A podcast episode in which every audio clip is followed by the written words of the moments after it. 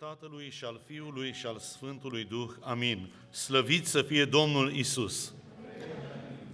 Iubiți frați, iubite surori, dragi ascultători ai Cuvântului lui Dumnezeu, mulțumim lui Dumnezeu că suntem în casa Domnului și putem să stăm în jurul Cuvântului lui Dumnezeu, putem să ne împărtășim de Dumnezeiasca liturghie.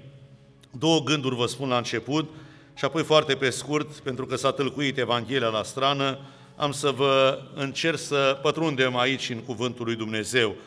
Mă uitam uh, în Biserica Goală și știți că este un cuvânt de la capitolul 14 de la Ioan, unde Mântuitorul spune așa, mă duc să vă pregătesc un loc, ca acolo unde sunt eu să fiți și voi împreună cu mine. Vedeți aici în biserică sunt locuri pentru toată lumea. Domnul Isus, odată cu Sfânta sa jertfă, odată cu iertarea păcatelor noastre care a făcut-o sus pe dealul căpățânii, ne-a pregătit fiecăruia dintre noi un loc. Și a spus, mă duc la Tatăl, nu vă las orfani, vi las pe Duhul Sfânt, dar vă pregătesc fiecăruia un loc ca atunci când veți veni să vă găsiți acolo locul.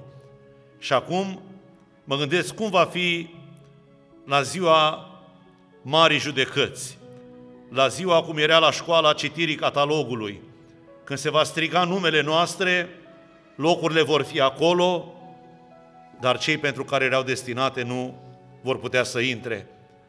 Tot așa va fi și în ziua aceea. De aceea, starea în care trăiește omenirea de 2000 de ani, nu-i de acum. Să nu credeți că noi de acum suntem mai răi, mai ticăloși decât cei din vremea Domnului. Tot așa suntem, dar din totdeauna starea aceasta a caracterizat lumea, de nepăsare, nu le-a păsat nici acum 2000 de ani când a venit Mântuitorul și a trebuit să se nască, l-au trimis să se nască, au trimis-o pe Sfânta Fecioară, pe Maica Domnului, într-un grajd, în afara orașului, printre străini, parcă nu erau oameni, parcă ei n-aveau și ei drepturi ca toți cetățenii din Betleem. Dar Dumnezeu nu are loc în lumea aceasta. Și de aceea, aceeași nepăsare, aceeași indiferență, parcă străbate așa ca un fir roșu, odată, parcă în alte veacuri a fost ceva mai dulce, în alte veacuri ceva mai aspru, dar din totdeauna a fost această stare de nepăsare pe care vrăjmașul diavol se luptă și se luptă ca nu cumva să ajungem să ne întâlnim cu Domnul Isus.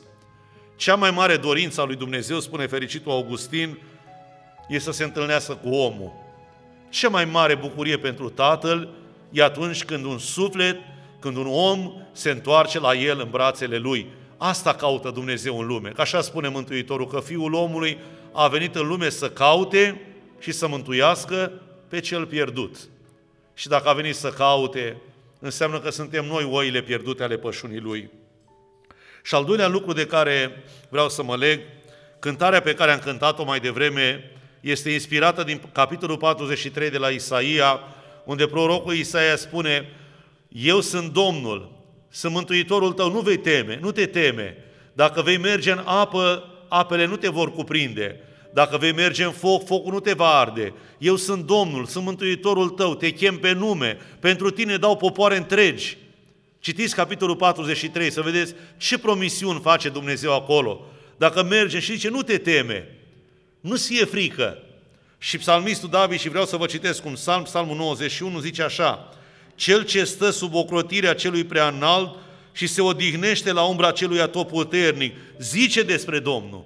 Auziți, omul care stă lângă Dumnezeu. Ce zice omul care se teme de Dumnezeu? Care are teama lui Dumnezeu sfântă? Zice așa, El este locul meu de scăpare și cetatea mea, Dumnezeul meu în care mă încred. Așa spune credinciosul. El e cetatea mea de scăpare, este Dumnezeul meu în care mă încred. Da, El te scapă de lațul vânătorului. Știți cum e lațul vânătorului?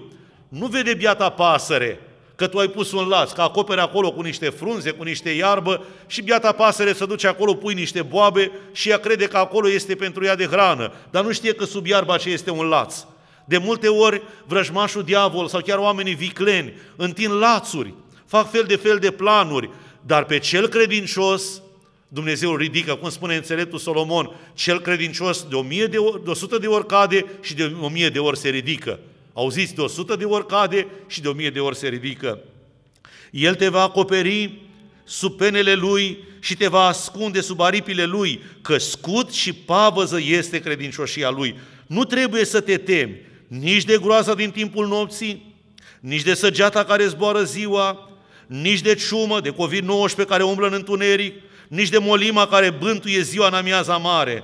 O mie să cadă alături de tine și zece mii la dreapta ta, dar de tine nu se vor apropia. Doar vei privi cu ochii și vei vedea răsplătirea celor răi. Asta nu-ți povești, fraților, ce vă citesc aici. Asta e cuvântul lui Dumnezeu. Și cine crede în cuvântul lui Dumnezeu va fi izbăvit. Și cine se încrede cu adevărat în Dumnezeu, dar nu așa o încredere dintr asta oarbă, ci într-o încredere într-un Dumnezeu pe care îl iubești, în care ți-ai predat viața, pe care îl urmezi până la moarte, cu orice preț. Pentru că zici, Domnul este locul meu de adăpost și faci din cel prea înalt turnul tău de scăpare, de aceea nicio nenorocire nu te va ajunge, nicio urgie nu se va apropia de cortul tău, căci el va porunci îngerilor săi să te păzească pe toate căile tale. Păi nu avem noi îngerii noștri păzitori, de la botez, de la cununie, de când am sfințit casa. Nu ne-a dat Dumnezeu îngeri. Păi El păzește, El poruncește îngerilor săi să ne păzească pe mâini, ca nu cumva să alunecăm și să cădem. Și spune, și ei te vor duce pe mâini, ca nu cumva să-ți lovești piciorul de vreo piatră. Vei păși peste lei și peste năpârci și vei călca peste lei și peste șerpi, fiindcă mă iubește, zice Domnul, de aceea îl voi păzi. Îl voi ocroti că își cunoaște numele meu. Când mă va chema, îi voi răspunde, voi fi cu el în strâmtoare, îl voi izbăvi și îl voi proslăvi, îl voi sătura cu viață lungă și voi arăta mântuirea mea. E cuvântul lui Dumnezeu, fraților. Credem în El? Dacă credem, să ne încredem în El. Dacă Dumnezeu ne-a spus că așa este, eu pot să mint, că sunt om și am slăbiciuni, dar cuvântul lui Dumnezeu este adevărul și rămâne în veac. Și să ne încredem, să stăm la adăpostul celui prea înalt, să ne încredem în Dumnezeu, că nu știm, vremurile care le trăim sunt tulburi, vor fi și mai tulburi și mai grele, dar dacă ne încredem în Dumnezeu, nu știu să vă spun cum, dar sigur ne va păzi. Va găsi Dumnezeu o ușă de scăpare pentru fiecare dintre noi într-o formă diferită. Că spune fratele Traian că și dragostea găsește o mie de cărări. Dumnezeu are miliarde de modalități prin care să-și izbăvească credincioșii Lui, dar numai să rămânem în turnul lui, în cetatea Lui de scăpare, care e biserica. Să știți, frații mei, că în lumea aceasta noi avem o călătorie de făcut. Și călătoria asta pe care o avem de făcut este printr-o mare foarte învolburată, marea lumii, marea cea sărată a lumii acesteia, cum e numită în rugăciunile din cărțile noastre bisericești. Și pe marea aceasta Dumnezeu a trimis o corabie numită Biserica. Și a spus cine se va urca în corabia mântuirii va ajunge cu bine și va trece cu bine peste valuri. Nu putem să ajungem în cer fără biserică, frații mei. E imposibil cine îmi spune mie că el are credința lui, că el are Dumnezeul lui, să se ducă la credința lui, să se ducă la Dumnezeul lui, să se împărtășească la Dumnezeul lui dacă n-are nevoie de biserică, nu? Păi dacă fiecare are credința lui, unde ajungem, fraților?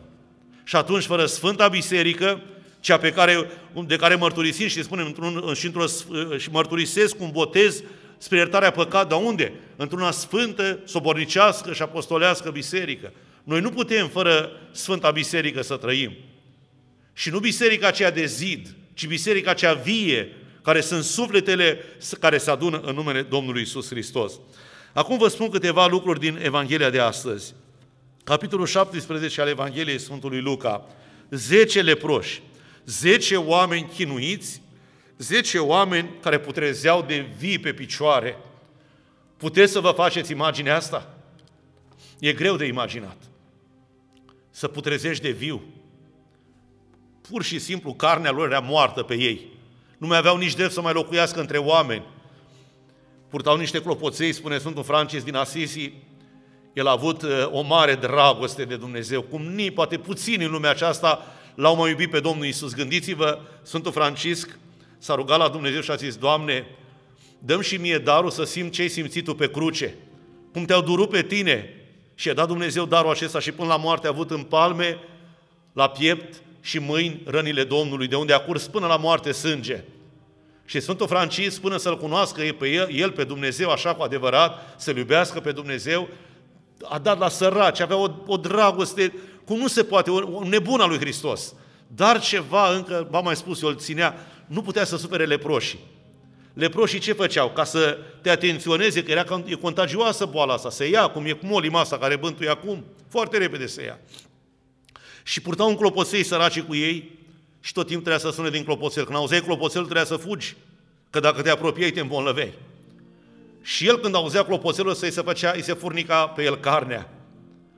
Și într-o bună zi a început să roage, Doamne Iisuse, ajută-mă să pot să îngrijesc și leproșii, să pot să iubesc și pe leproși, cum a făcut Sfânta Tereza, sau cum o chema Maica Tereza, care a fost prin uh, India, pe acolo de unde îngrijea toți amărâții contagioși. Ai dragoste de Dumnezeu, restul e poezie.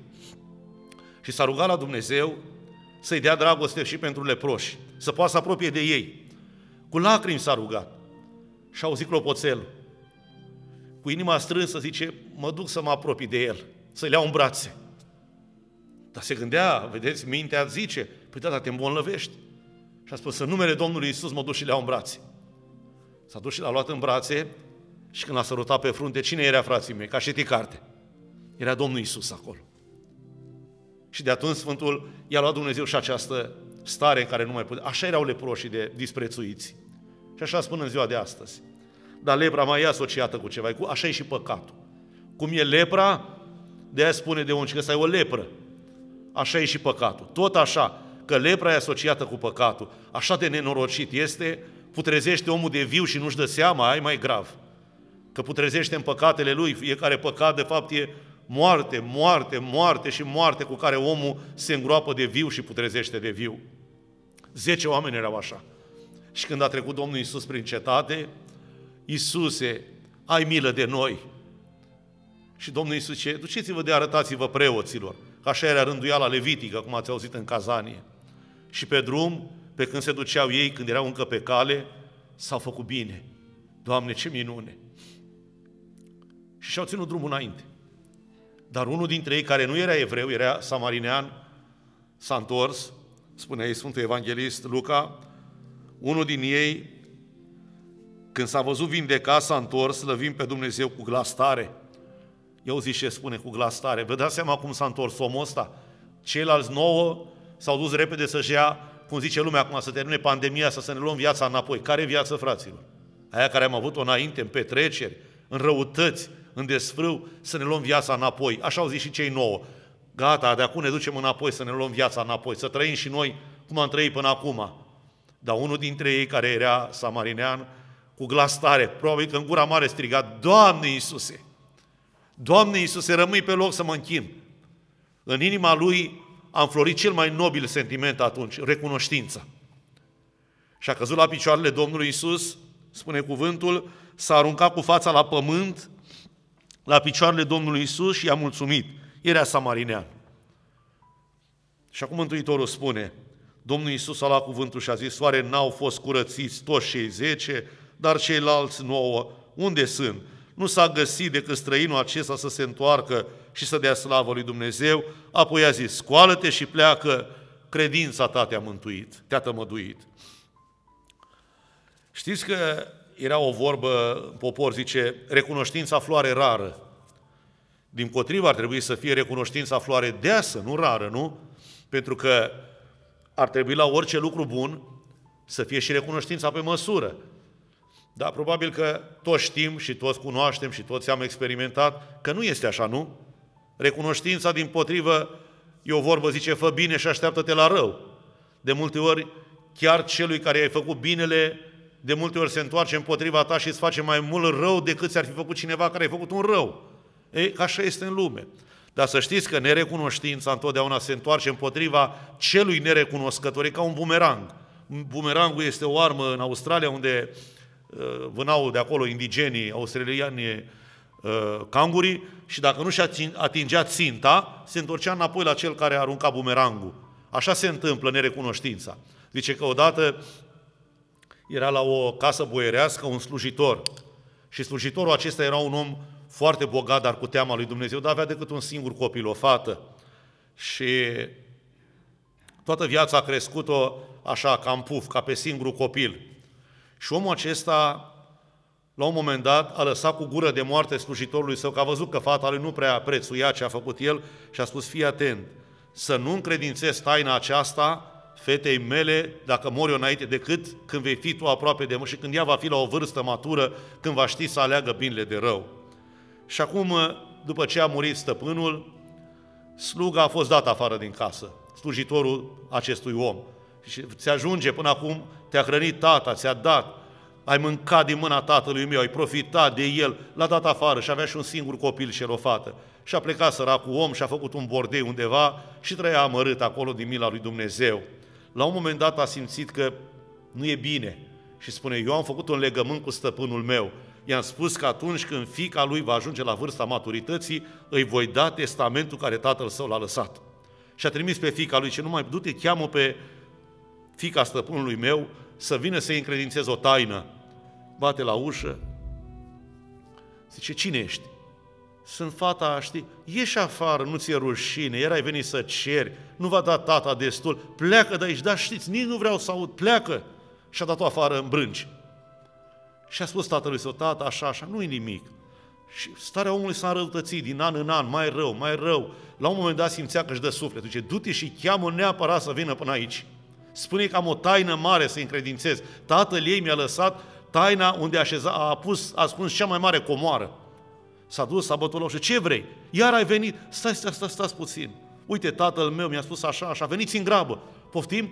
Are undeva, ascunsă undeva tatăl dumneavoastră, o cutie cu toate bijuteriile de mare preț. Și numai tata știe unde sunt și are cheia de acolo.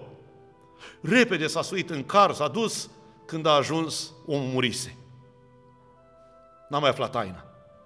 S-a dus acasă, a scotocit, a dărâmat casa, a săpat, a umblat, n-a mai găsit nimic. Vedeți, nerecunoștința. Tatăl până să moară a spus să nu cumva să-l dai pe omul ăsta afară din casa ta. Cât vei trăi, omul acesta să fie în casa noastră aici ca și cum aș fi fost eu. Și n-a avut această recunoștință. Vedeți, nerecunoștința nu numai că rănește pe cel care a făcut binele și are o durere, uite, se întoarce, dar se întoarce și împotriva celuilalt. Mai este un alt tip de, de nerecunoștință. De exemplu, poate ați auzit uh, expresia coadă de topor. Știți de unde vine? Zice că era pe vremea când copacii vorbeau, ca o metaforă. Și cineva a vrut să facă la topor coadă, să taie pomii. N-avea coadă pentru topor. Și acum a zis, da, de trebuie să tăiem pomii ca să facem coadă. Și toți pomii și-au ridicat crengile în sus. Și unul mai milos, un copac, când a venit omul, zice, uite care-i treaba. Zice, eu am să-mi aplec crengile, tai o creangă din mine și fă o coadă la topor, du-te și tai uscătura care e căzută. A luat, coadă, a luat creanga, a lustruit-o, i-a pus coadă la topor și unde credeți că am fi toporul? Drept în cel care i-a dat creanga să-și facă topor, coadă la topor. Și de aceea până în ziua de azi au rămas oameni coadă de topor, adică omul care se întoarce împotriva binefăcătorului său care a făcut binele. Uitați-vă la Domnul Isus. Noi ne-am întors împotriva lui de multe ori. Noi i-am bătut cuie, i-am făcut crucea, l-am condamnat la moarte. Pe cine? Pe binefăcătorul nostru care avea să ne izbăvească. Și spunem, eu am fost, n-am fost nici noi recunoscători. Sau mai este un alt tip de nerecunoștință, E o vorbă, zice, șarpe încălzit la sân. Zice că un om odată, toamna târziu, când a căzut bruma, a găsit un șarpe. Și ce săracul șerpișor, să nu moară. L-a luat și l-a băgat în sân. Și când a dat de căldură șarpele, ce a făcut? A mușcat exact pe cel care îl încălzise. Vedeți, sunt multe expresii din uh, înțelepciunea noastră a poporului român milenară, care ascunde în ea multe adevăruri pe care le-au trăit cei dinaintea noastră. Ferească Dumnezeu să crești un șarpe la sân, sau să devii coadă de topor, sau să fii un nerecunoscător pentru ceea ce ți-a făcut omul bine în viața lui. Zece s-au tămăduit. Mântuitorul întreabă, bine, dar ceilalți nouă unde sunt? Poate ne întrebăm și noi, Doamne, Tu ne-ai mântuit pe toți, ai murit pentru toți acum 2000 de ani. N-ai spus Tu că ești tâlhar, Tu că ești hoț, Tu că ești desfrânat sau desfrânată, sau rău, sau mincinos, sau alte nenorociri. Pentru Tine nu mor. A murit Domnul Iisus pentru toți. Absolut pentru toți oamenii. Și acum, vedeți, poate întreabă Domnul, bine, dar pe voi vă întreb eu o cântare, zice, voi copilașii mei din lume, ce vă încălziți la focul sfânt, pe voi vă întreb. Și voi răspundeți. Dar frații voștri unde sunt? Pe voi vă întreb, adică pe noi ne întreabă Domnul. Doamne, suntem aici, dar frații voștri unde sunt? Cât de dureros a fost pentru Domnul Isus să vadă că decât unul, și măcar nu era din neamul lui, s-a întors ca să dea slavă lui Dumnezeu. Un singur mulțumesc aștepta Dumnezeu. Poate de multe ori n-așteaptă binefăcătorul nostru de la noi să-i recunoști cu cine știe ce, dar cu o inimă bună. Dar mai sunt o categorie de oameni care, nu știu dacă ați încercat-o în viață, am văzut-o, sunt deranjați că le aduce aminte că le-ai făcut binele. Dar ce, mi-ai făcut bine ca să mă obligi? Mi-ai dat ca să-mi strici că mi-ai dat? Nici așa nu e bine. Dar probabil că omul la care spune, îți aduce aminte, probabil că ai uitat binele care ți s-a făcut. Și sunt deranjați unii că le faci binele. Sunt deranjați pentru că primesc binele. Sunt atâtea, vedeți, lucruri care se pot vedea din, din Evanghelia de astăzi, încât un singur lucru trebuie să învățăm, să avem o recunoștință veșnică. Și pentru Dumnezeu și pentru oameni. Noi nu trăim pe planeta Marte. Noi trăim pe pământ, între oameni. Și fiecare dintre noi avem binefăcătorii noștri. Avem oameni care ne-au ajutat, oameni care ne-au întins o mână la necaz, oameni care ne-au spus o vorbă bună când poate nimeni nu ne spune, nu ne băga în seamă. Avem datoria să avem recunoștință veșnică. Avem suflete sfinte care ne-au vestit Evanghelia, care ne-au făcut cel mai mare bine, ne-au scos din moartea păcatelor, care sunt părinții noștri duhovnicești și pentru ei avem o, o datorie veșnică. Avem părinții care ne-au născut, care ne-au crescut, care s-au chinuit cu noi, o veșnică recunoștință. Vedeți câte, câte datorii avem noi de recunoștință față și de Dumnezeu, și de oameni, și de aproapele nostru. Să ne ajute Dumnezeu să înțelegem aceste adevăruri și aceste lucruri sfinte în viața noastră de credință. Amin.